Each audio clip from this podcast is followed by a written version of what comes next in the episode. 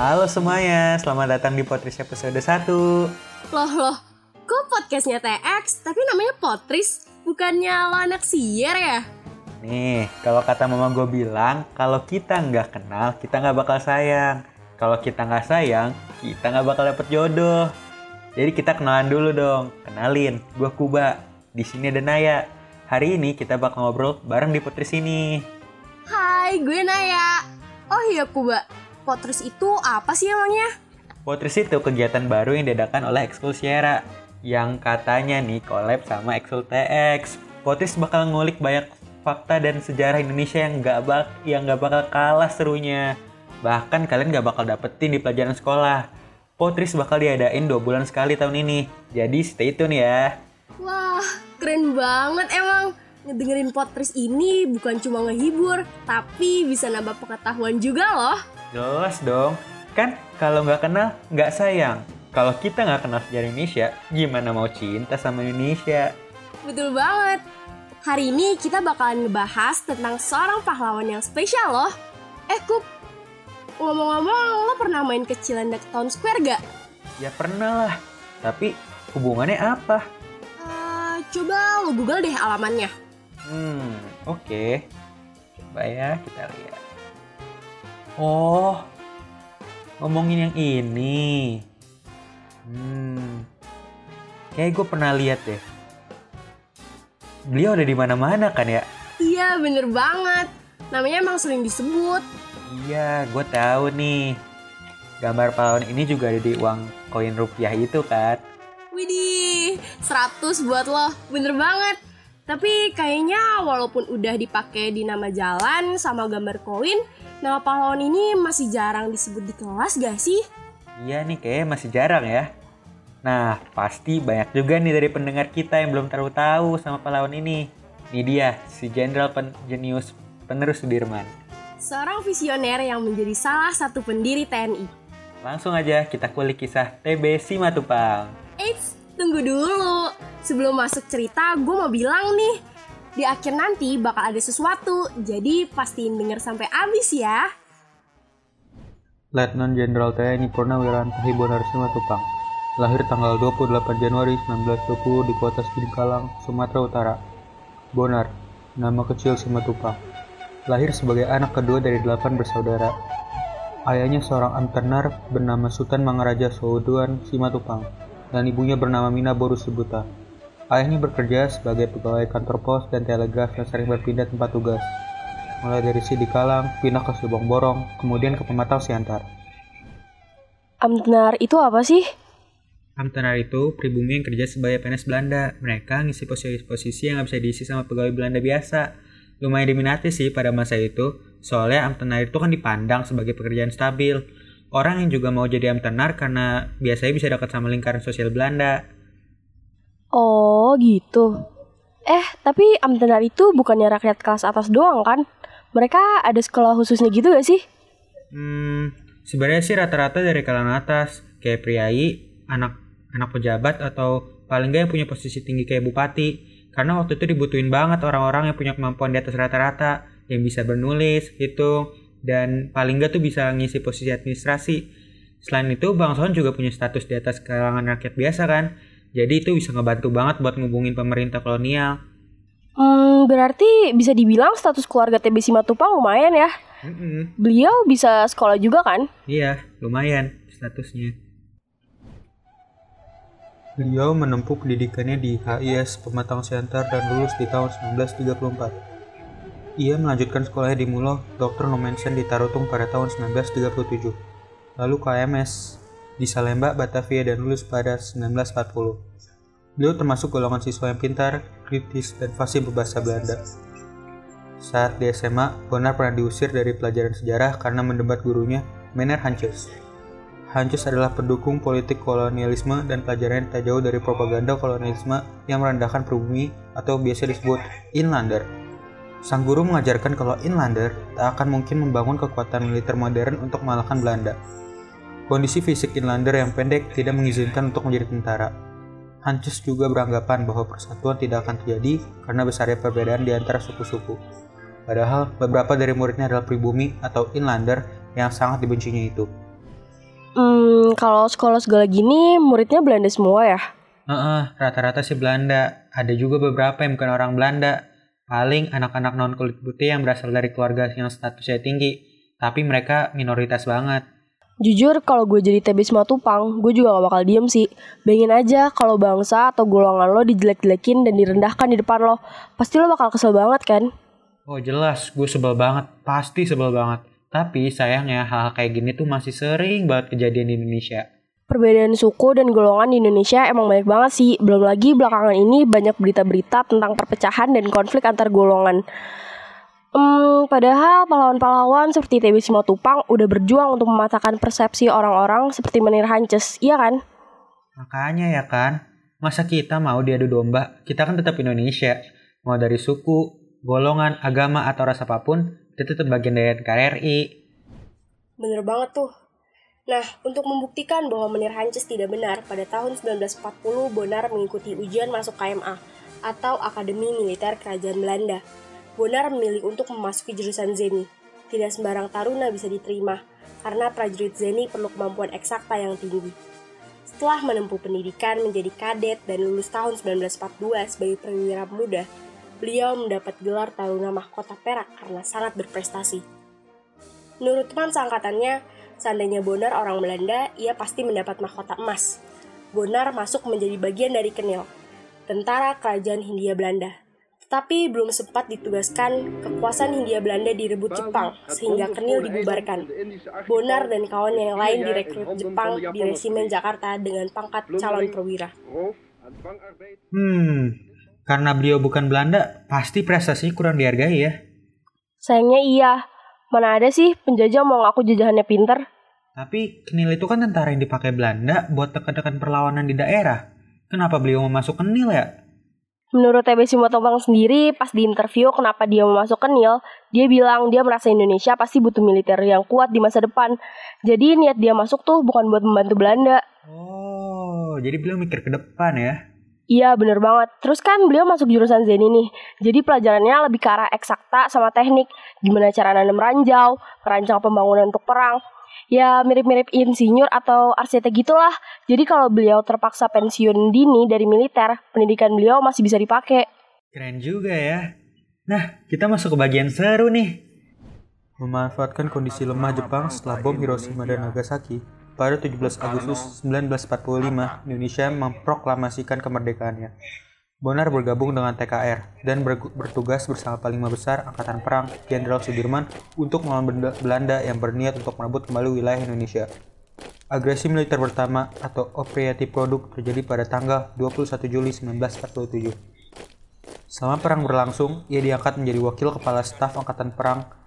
Tapi selain itu, Bonar juga merangkap sebagai penasehat delegasi. TB Simatupang jabatannya banyak banget ya. Di masa itu emang Indonesia kekurangan personil kan terdidik pada masa lalu itu masih kaum menengah ke atas doang. Jadi pasti banyak banget yang ngerangkap. Sudirman aja ngerangkap jadi kepala staf dan panglima besar sekaligus. Tugas beliau emang apa aja sih? Sebagai Wakasap, beliau ngebantu Pak Dirman menyusun nasihat-nasihat pertahanan dan menyusun rencana pertahanan. Kalau sebagai penasihat delegasi, dia ikut melaksanakan perundingan dengan delegasi Belanda. Mungkin dengan bantuan-bantuan KTN gitu. Oh gitu. Itu perjanjian Renville ya? Iya, tapi perjanjian itu nggak berlangsung lama. Indonesia tetap melakukan perang gerilya di daerah kekuasaan Belanda. Belanda melihat ini sebagai ancaman dan mengambil kesempatan untuk merancang apa yang nantinya bakal dikenal sebagai agresi militer kedua. 19 Desember 1948, Jogja terbangun oleh suara pesawat tempur Belanda. Belanda nekat karena saat itu masih ada mediasi dan surat menyurat dengan Komisi Tiga Negara. Belanda juga bergantung secara militer dan ekonomi bergantung pada Amerika yang mulai kehilangan kepercayaan kepada Belanda sejak agresi militer satu. Tapi Belanda tidak rela melepas jajahannya. Bahkan ada ungkapan Belanda, Indi verloren, rampus geboren, yang artinya hilang India, bencana lahir. Kenapa Belanda masih bela-belain mempertahankan Indonesia ya? Mereka kehabisan uang soalnya. Gara-gara Perang Dunia II, baik negara termasuk Belanda ngalamin krisis ekonomi. USA kan udah ngasih uang dari Marshall Plan buat bangun ekonomi Belanda. Belum lagi Amerika nggak mau ada perang lagi kan. Kenapa Belanda masih ambil resiko ya? Kalau Amerika narik dukungan bukannya gawat ya buat Belanda. Apalagi Belanda udah make uang pembangunan untuk biaya perang kan. Marshall Plan emang banyak banget ngebantu negara Eropa buat pulih dari Perang Dunia II. Cuman masih ada pihak konservatif di Belanda yang anggap kalau misalnya mereka melepas koloni Hindia dan Barat, eh, Belanda bakal terpuruk karena pendapatan Belanda itu banyak dari jajahannya. Oh gitu ya. Berarti ini bukan sih yang nyebabin agresi militer 2? Hmm, benar sekali. Sebenarnya, tiga hari sebelumnya, konferensi pers tentang operasi ini sudah disiarkan dari Jakarta. Tapi informasi tidak mencapai Jogja karena komunikasi diputus oleh Belanda. Belanda juga mengatur agar serangan berbarengan dengan rencana Perdana Menteri India Nehru. Ia mengirimkan pesawat pribadi untuk menebarkan Soekarno dan Hatta ke Bukit Tinggi agar mereka bisa memimpin pemerintahan darurat. Sehari sebelum serangan juga, sebagian besar personil militer Jogja dipindahkan untuk memulai latihan militer. Dengan adanya mediasi surat menyurat dari Komisi Tiga Negara, Indonesia tidak menyangka Belanda akan menyerang. Timing serangannya pas banget ya. Iya, soalnya dari September Belanda udah berhasil mecahin sandi yang dipakai Indonesia untuk komunikasi. Jadi mereka udah tahu semua rencana Indonesia. Mereka sampai bikin konferensi pers segala loh. Iya, mereka tuh udah over pede banget karena Indonesia tahu Indonesia mau ngapain aja. Bahkan sehari sebelumnya diumumkan bahwa Wakil Tinggi Mahkota Belanda Dr. Bill akan menyampaikan pidato yang penting. Di waktu yang sama, Jenderal Spoor menginstruksikan seluruh tentara Belanda di Jawa dan Sumatera untuk menyerang kubu Republik. Bonar sedang beristirahat ketika ia mendengar suara pesawat. Bonar segera menuju rumah Surya Dharma, sekarang dikenal sebagai Bapak Angkatan Udara. Namun tidak jauh dari situ, Belanda mulai bersiap menurunkan parasutis. Semua berkumpul di Istana Negara. Presiden dan Wakil Presiden dibujuk untuk pergi keluar kota agar tidak ditangkap. Pada akhirnya mereka memutuskan untuk tetap di Jogja agar dekat dengan KTN. Diketiklah surat yang memutuskan agar perjuangan terus dilanjutkan. Ditandatangani oleh Bung Hatta. Bonar segera berangkat untuk bergabung dengan divisi Siliwangi. Ia kembali sebentar ke rumah tempat ia menginap untuk mengepak tas kecil dan naik mobil ke Kutu. Tapi beberapa meter sebelum jembatan Gondolayu, mobil yang ditumpanginya ditembak peluru. Uh, serem banget ya sampai ditembakin pesawat. Selain beliau di mobil, ada orang lain nggak? Di mobil itu juga ada sopirnya kok. Peluru kena bagian belakang, jadi mobilnya terbakar. Tapi semua orang yang ada di mobil berhasil keluar kok. Oh, setelah itu beliau pergi ke mana? Mobilnya kan kebakar. Gimana dia mau gabung sama divisi Siliwangi? Kebetulan beliau melihat salah satu rekannya, Sasra, sedang menyeberang kali Code. Bersama mereka berjalan kaki keluar dari daerah Yogyakarta. Bonar masih mengenakan baju diplomatnya, sebuah kemeja buatan luar dan celana wol abu-abu. Diplomat tersasar. Mereka berjalan melalui desa-desa untuk kabur dari Belanda. Ia dan Sastra berhenti sejenak di Demak Ijo, sebuah tempat pabrik gula yang diubah menjadi pabrik senjata. Di kejauhan, suara tembakan dari pesawat terdengar makin mendekat. Dari situ mereka berangkat ke Kutu, lalu singgah sebentar di Minggir.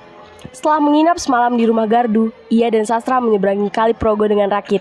Dari situ mereka bergabung dengan divisi Siliwangi di Dekso. Jogja telah jatuh, para pemimpin pemerintahan di tahun Belanda. Akan tetapi, apakah itu berarti Republik telah jatuh? Wah, jauh banget. Hmm, jelas sih kita tahu Republik nggak bakal jatuh. Kan pada akhirnya mereka masih berjuang dan NKRI masih ada sampai sekarang. Tapi pas masa itu pasti suram banget ya. Iyalah, pemimpin ketangkap, ibu kota jatuh, militer terserak. Tapi lucunya menurut TB Simatupang, dia justru masa tenang. Menurutnya serangan Belanda ini tidak terelakkan, obat pahit yang harus diminum sampai habis sesuatu yang memang harus ditanggung untuk mencapai tujuan akhir. Menurutnya, Indonesia belum jatuh. Mengutip dari autobiografi beliau, asal negara masih hidup di hati para prajurit dan rakyatnya. Negara itu belum mati. Hmm, oh iya. Ada beberapa pertanyaan yang perlu kita jawab tentang jatuhnya Yogyakarta. Pertama, apakah Jogja sebenarnya bisa dipertahankan terhadap Belanda?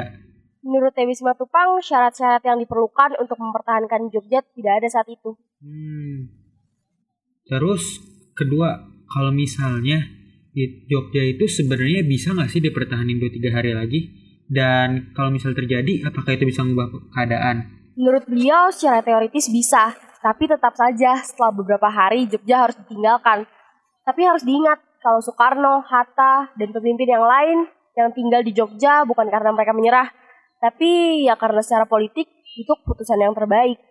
Betul, karena tidak ada perlawanan, dunia internasional menjadi simpatis terhadap Indonesia dan semakin mendukung kemerdekaan. Amerika mengancam untuk menarik bantuan finansialnya yang setengahnya sudah digunakan Belanda untuk membiayai perang terhadap pejuang Indonesia. Perang gerilya tetap dijalankan di mana-mana. semangat rakyat makin membara untuk merebut kemerdekaan. Perang rakyat dilanjutkan bersama dengan TNI di bawah pimpinan Jenderal Sudirman serta kepala-kepala militer lainnya. Salah satunya Kolonel TB Simatupang. Pada tanggal 24 Desember, Dewan Keamanan PBB meminta agar agresi dan peperangan dihentikan. Januari 1949, Dewan menuntut agar pemimpin pemerintah Republik dikembalikan ke Jogja. Pada tanggal 7 Mei 1949, Perjanjian Romoyen ditandatangani diikuti dengan pemberian kedaulatan kepada NKRI di Konferensi Meja Bundar pada tanggal 2 November 1945. TB Simatupang salah satu yang hadir, satu-satunya personal militer Indonesia di konferensi itu. Pada tanggal 29 Januari 1950, Sudirman meninggal setelah lama berjuang melawan penyakitnya. TB Simatupang diangkat menjadi penerus Sudirman. Ia memegang jabatan Kepala Staf Angkatan Perang atau disebut Kasap. Agustus 1950, Republik Indonesia berubah menjadi NKRI. Namun, perjalanan TB, Supa, TB Simatupang masih panjang. Ada beberapa peristiwa yang beliau hadapi selama menjadi kasat. Salah satunya adalah demonstrasi pembubaran parlemen. Di tahun 1952, tepatnya tanggal 17 Oktober, terjadi gelombang demonstrasi di Jakarta yang menuntut pembubaran parlemen. Terdapat kabar bahwa Kolonel Bambang Supeno menemui Presiden Soekarno menyampaikan tekad para Panglima Divisi untuk meminta agar Kolonel Aha Nasution dicopot dari jabatannya sebagai Kasat atau Kepala Staf TNI Angkatan Darat. Bonar selaku Kasat bersama Menteri Pertahanan Sultan Hamengkubuwono IX dan Kasat Aha Nasution mendatangi Presiden untuk menanyakan kebenaran tentang kabar tersebut dan Presiden mengiyakan dan mempersilahkan Kasat diganti. Mengetahui hal itu, Bonar berkata bahwa Presiden telah melakukan kesalahan besar, karena jika Kasat diganti, sistem di angkatan bersenjata akan kacau, dan ia tidak akan membiarkan itu terjadi selama ia masih menjabat sebagai Kasat. Beliau memang sering berbentur dengan Presiden, ia tidak sependapat tentang beberapa kebijakan Soekarno, dan ia tidak takut untuk mengatakannya. Karir militernya tidak berjalan mulus karena hal itu. Pada tahun 1953, Presiden Soekarno pun menghapus jabatan Kasat, dan TB Simatupang diangkat menjadi penasehat militer di Departemen Pertahanan RI sejak tahun 1954 hingga 1959. Pada tahun setelah dinonaktifkan dari kemiliteran, beliau menyibukkan diri dengan menulis buku dan mengajar di SSKAD atau Sekolah Staf dan Komando Angkatan Darat. Sekarang sebutannya adalah Seskot dan Akademi Hukum Militer atau AHM. Agar perannya di militer tetap berlanjut, ia juga menyiapkan doktrin dan kader melalui tulisannya, dan membekali para perwira di sekolah militer. Pada akhirnya, di usia 39, beliau resmi pensiun tanggal 21 Juli 1959 dengan pangkat akhir Letnan Jenderal. Beliau wafat tahun 1990 dan dimakamkan di Taman Makam Pahlawan Kalibata. Pada tahun 2013, TB Simatupang dinobatkan sebagai pahlawan nasional oleh Presiden Susilo Bambang Yudhoyono dan namanya diabadikan di jalan besar di kawasan Cilandak, Jakarta Selatan. Pemerintah juga mengabadikan beliau di uang logam pecahan 500 rupiah. Baru tanggal 19 Desember 2016. Wah, emang mengagumkan banget ya TB Simatupang. Kelihatan banget beliau orangnya cerdas, gigih, berani, tangguh pula. Udah tugas kita semua buat menghargai dan mencontoh sikap beliau. Nah, buat teman-teman yang dengerin nih, selalu ingat dan kenang setiap pahlawan kita ya. Bener banget, beliau adalah salah satu dari banyak pahlawan yang gak segan buat mengorbankan nyawa demi bangsa Indonesia. Jadi, kita sebagai generasi muda harus melanjutkan perjuangan mereka agar Indonesia bisa lebih makmur ke depannya. Gak kerasa ya, podcast episode 1 udah mau selesai. Sebelum kita tutup, kayaknya ada nih yang mau disampaikan dulu. Apa ya kira-kira? Nah, jadi sebelum kita bener-bener selesai, gue mau bilang, Potris akan ada giveaway GoPay loh. Cocok banget nih buat yang lagi bokeh. Wah, lumayan tuh. Pasti bukan cuma gue kan yang lagi bokeh. Gimana tuh cara ikutnya, Nay? Kalian bisa ikut giveaway dengan mengisi G-Form Potris di bit.ly slash potris, P-nya huruf besar ya. Atau buat lebih gampangnya, kalian juga bisa klik link yang tertera di bio Instagram at ya. Giveaway ini akan diberikan kepada lima orang beruntung yang masing-masingnya mendapatkan hadiah GoPay senilai 50.000 dari Potris. Jangan lama-lama ya, Giveaway akan ditutup pada tanggal 21 Januari. Iseng-iseng berhadiah gak sih? Kalau kalian mau dapat hadiahnya, boleh banget tuh diisi. Pemenang bakal diumumin di IG Sierra, jadi pantengin terus ya. Asik banget deh emang podcast ini.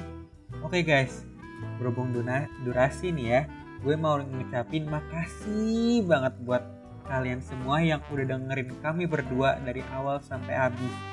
Kalau kalian suka sama podcast ini, sabi banget share ke teman-teman kalian ya. Jangan lupa juga buat yang suka sama horor-horor gitu, cek juga podcastnya TX. Judulnya Malam Ini. Wah, asik banget nih promosinya. Eh, tapi bener banget. Jangan lupa cek podcast TX ya. Episodenya bakal update setiap sebulan sekali. Jadi pantengin terus ya, guys. Mantap. Oke deh, sayangnya kita kayaknya udah harus bisa di sini ya. Tapi tenang, Potris bakal balik lagi di bulan Maret dengan topik yang gak kalah menariknya juga kok. Oke guys, sampai jumpa lagi di Potris. Seribu kisah, satu sejarah. Bye guys. Dadah. Bye bye.